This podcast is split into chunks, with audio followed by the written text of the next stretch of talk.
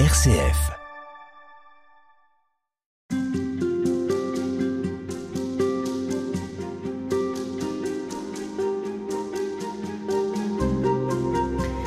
L'objectif de notre randonnée est désormais fixé. Il s'agit pour nous d'accomplir notre adoption filiale et de ressembler de plus en plus au Christ. C'est euh, une des phrases qu'on trouve euh, dans, votre livre, euh, frère Jean-Thomas de Beauregard. Cette vocation donc à être fils et fille de Dieu, qu'est-ce que ça change finalement? Ça change tout. Ça change tout parce que sans cela, d'une certaine manière, nous n'accomplissons pas ce que nous sommes déjà. Je veux dire par là que il y a en nous tout un, il y a en nous une sainteté embryonnaire, une filiation embryonnaire, si je puis dire. Tout est là, au moins depuis notre baptême. Mais si nous ne prenons pas résolument le chemin de la sainteté, le chemin d'une filiation adoptive retrouvée, alors en fait, euh, nous passons à côté de ce pourquoi nous sommes faits. En effet, pourquoi? Bah en effet, euh, pour l'amour, ça fait un peu cliché de dire ça, mais malgré tout, c'est quand même un petit peu vrai. On est fait pour ressembler au Christ de plus en plus. Au fond, euh, ce que veut le Christ, euh, et c'est pas de c'est pas du narcissisme de sa part, mais c'est effectivement qu'on lui ressemble de plus en plus parce que c'est ce qu'il y a de mieux. C'est ce qu'il y a de mieux au monde, c'est ce qu'il y a de plus désirable, c'est de lui ressembler. Et pour ça, il s'agit pas de décider avec nos petits bras et nos petits cerveaux de dire ah ben oui, je vais tout mettre en œuvre pour euh, pour ressembler en Christ, encore que un peu de volontarisme ne fait pas forcément de mal, mais il s'agit de recevoir sa grâce parce que sa grâce c'est la manière dont le Christ nous configure progressivement à lui. Et c'est incroyable, je prends l'image, c'est l'écriture qui prend l'image de la filiation adoptive, dire euh, être chrétien, c'est être fils adoptif du Père. Moi, je pense souvent à ça parce que j'ai des amis qui sont adoptés, euh, au plan naturel, j'entends, et je trouve ça toujours merveilleux. Alors parfois, il y a des histoires compliquées, des histoires difficiles, ça se passe pas toujours très facilement, mais ce qui est incroyable, c'est qu'ils finissent avec le temps, par ressembler à leurs parents qui ne sont pas leurs parents biologiques, autant, sinon plus, que les enfants biologiques du couple. Et c'est incroyable. Ben, c'est exactement ce qui se passe dans la vie chrétienne. Si on accueille la grâce, on finit par ressembler au Christ. Non, peut-être pas, peut-être pas plus que le Christ lui-même, mais au moins autant. Alors, ressembler au Christ, qu'est-ce que ça signifie? Pourquoi est-ce qu'on aurait envie de lui ressembler? Après tout, euh, à vue humaine, jusqu'à la résurrection, c'est quand même un échec cuisant une incompréhension, du rejet, des amis qui le trahissent et euh, une mort euh, abominable. oui, alors évidemment. Vu comme ça, c'est pas terrible. Hein. Vu comme ça, c'est pas terrible. D'ailleurs, c'est ce que Thérèse d'Avila euh, dit à un moment à Jésus. Elle lui dit, enfin, quand je vois comment vous traitez vos amis, je comprends que vous en ayez aussi peu. Bon, euh, et, en même temps, euh, d'abord, c'est la vie. Je veux dire, avant même que de vouloir être chrétien et être saint, qu'on le veuille ou non, avoir une vie difficile, être trahi et avoir des petites morts au fur et à mesure de sa vie, c'est le destin de tout le monde, que vous soyez croyant ou non.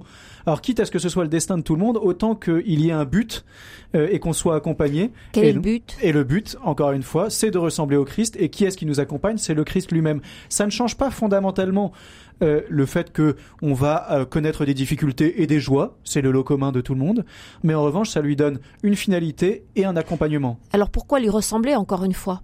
Pourquoi lui ressembler? Parce que il est d'une certaine manière euh, l'homme accompli, le Christ. Mais c'est pas la garantie du bonheur. C'est pas la garantie du bonheur, oui et non je ne dirais pas que euh, le, la vie du chrétien est une vallée de larmes et que c'est terrible, que c'est monstrueux, mais sinon on n'attirerait pas grand monde. En même temps, il faut pas mentir les, aux gens non plus. C'est c'est ce que euh, on dit à Bernadette. Je ne vous ai pas promis le bonheur sur cette terre, mais dans l'autre. Bon, mais ça apporte quand même un certain bonheur. Ça apporte des joies. Euh, un chrétien qui, qui qui vit vraiment de la grâce. Euh, on dit parfois qu'il rayonne. Ça m'agace toujours un petit peu ce vocabulaire du rayonnement parce que parfois il tient plus au tempérament de la personne et à sa jeunesse. Ah, c'est religieux ou c'est prêtre ou c'est laïque. Qu'est-ce qui rayonne? Oui, c'est normal, ils sont jeunes. Euh, et, mais euh, en même temps, si vraiment ils vivent leur vie chrétienne à fond, de fait, il y a un certain rayonnement et un certain bonheur parce que suivre le Christ, ça apporte effectivement un certain nombre de joies qui sont pas forcément de l'ordre de l'excitation mondaine, euh, de la joie un petit peu euh, marketing qu'on nous vend dans les magazines. C'est de quel ordre alors cette joie?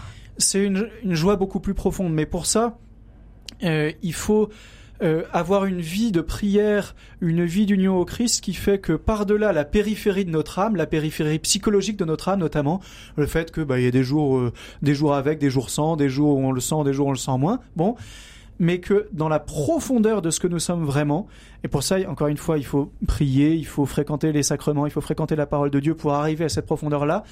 Dans cette profondeur-là, on est dans la joie, on est dans la paix. Et, ça, vraiment, on en fait l'expérience. On en fait l'expérience de se dire, par-delà ce qui se passe, les événements tels ou tels, etc., je suis dans une joie et une paix profonde.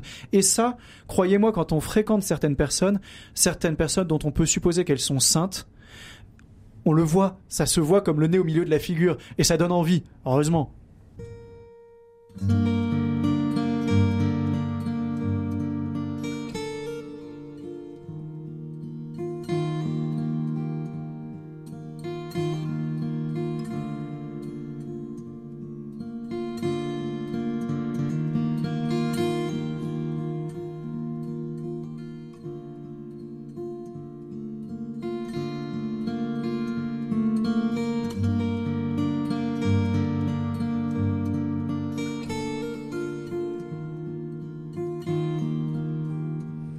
Frère Jean-Thomas de Beauregard, être enfant de Dieu, qu'est-ce que ça signifie? Être enfant de Dieu, donc ça signifie, au fond, comme un petit enfant vis-à-vis de ses parents, avoir une confiance débordante en nos parents, parce que tout seul, on n'y arrive pas. Euh, un enfant, quand il est face à un obstacle, face à une difficulté, ou s'il ne comprend pas quelque chose, qu'est-ce qu'il fait? Il l'appelle, et il a une confiance incroyable dans le fait que ses parents, qui sont pourtant des êtres limités, euh, vont pouvoir le secourir et lui montrer le chemin et le prendre dans leurs bras. Eh ben, être fils de Dieu, c'est faire la même chose vis-à-vis de Dieu, et c'est d'autant plus justifié que, contrairement à nos parents de la terre, Dieu, lui, il est effectivement tout puissant, il est effectivement sage, il est effectivement bon, euh, et que donc il ne déçoit jamais.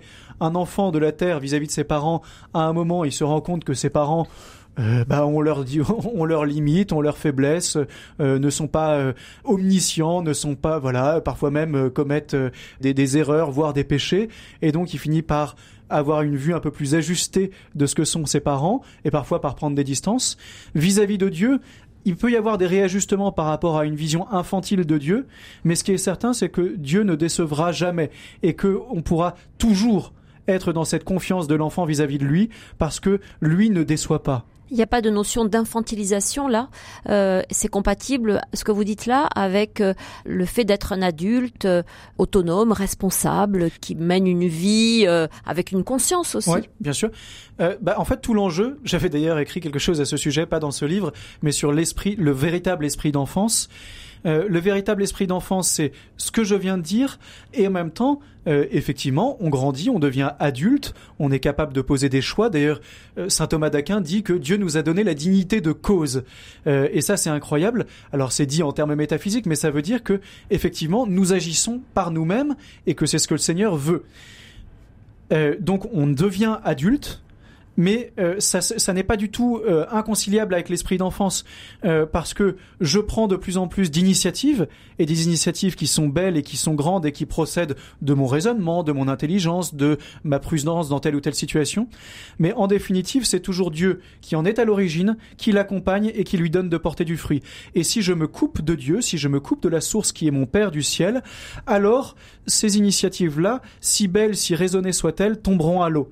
Donc il faut tenir les deux je suis un enfant, et je serai toujours un enfant et d'une certaine manière il faut que je le sois de plus en plus et en même temps il faut que je sois un adulte dans la foi. Saint Paul dit à un moment il critique euh, il dit euh, il faut arrêter il dit grosso modo arrêtez d'être des enfants euh, il faut que vous soyez des adultes dans la foi il faut que vous atteigniez dit-il la stature du, de, du maturité aussi. Maturité.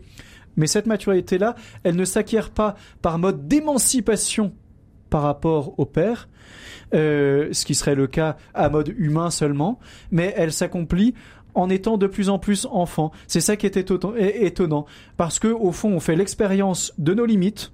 Et la vie se charge bien de nous montrer nos limites. On prend un mur, poum, on prend le réel en pleine tête, et on s'aperçoit qu'on est des limites. Et là, ça n'est pas de l'infantilisme que de faire appel à Dieu, c'est au contraire du réalisme, parce que sinon, eh bien, on ne se relève pas.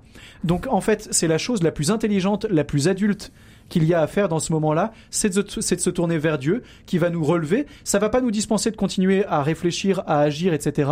Mais en revanche, il n'y a que lui qui peut nous relever dans certaines situations, et même d'ailleurs dans le quotidien, en fait. Et ce chemin-là, ça prend toute une vie. Ça prend toute une vie. En fait, c'est ça qui est fascinant. Vous savez, il y a ce passage chez Thérèse de l'Enfant Jésus où elle dit j'étais une enfant qui pleurait tout le temps, qui euh, geignait, etc. Et puis dans une nuit de Noël, d'un coup, elle devient adulte. Elle dit il y a une grâce qui fait qu'elle arrête de pleurer, elle devient adulte. Et en même temps, euh, ça ne fait pas que euh, elle doit cesser de devenir un enfant. Au contraire, elle apprend à le devenir de plus en plus, mais en prenant ses responsabilités. Et au fond, toute notre vie est une lente conquête pour devenir à la fois un enfant de plus en plus selon le cœur de Dieu et un adulte dans la foi, les deux simultanément.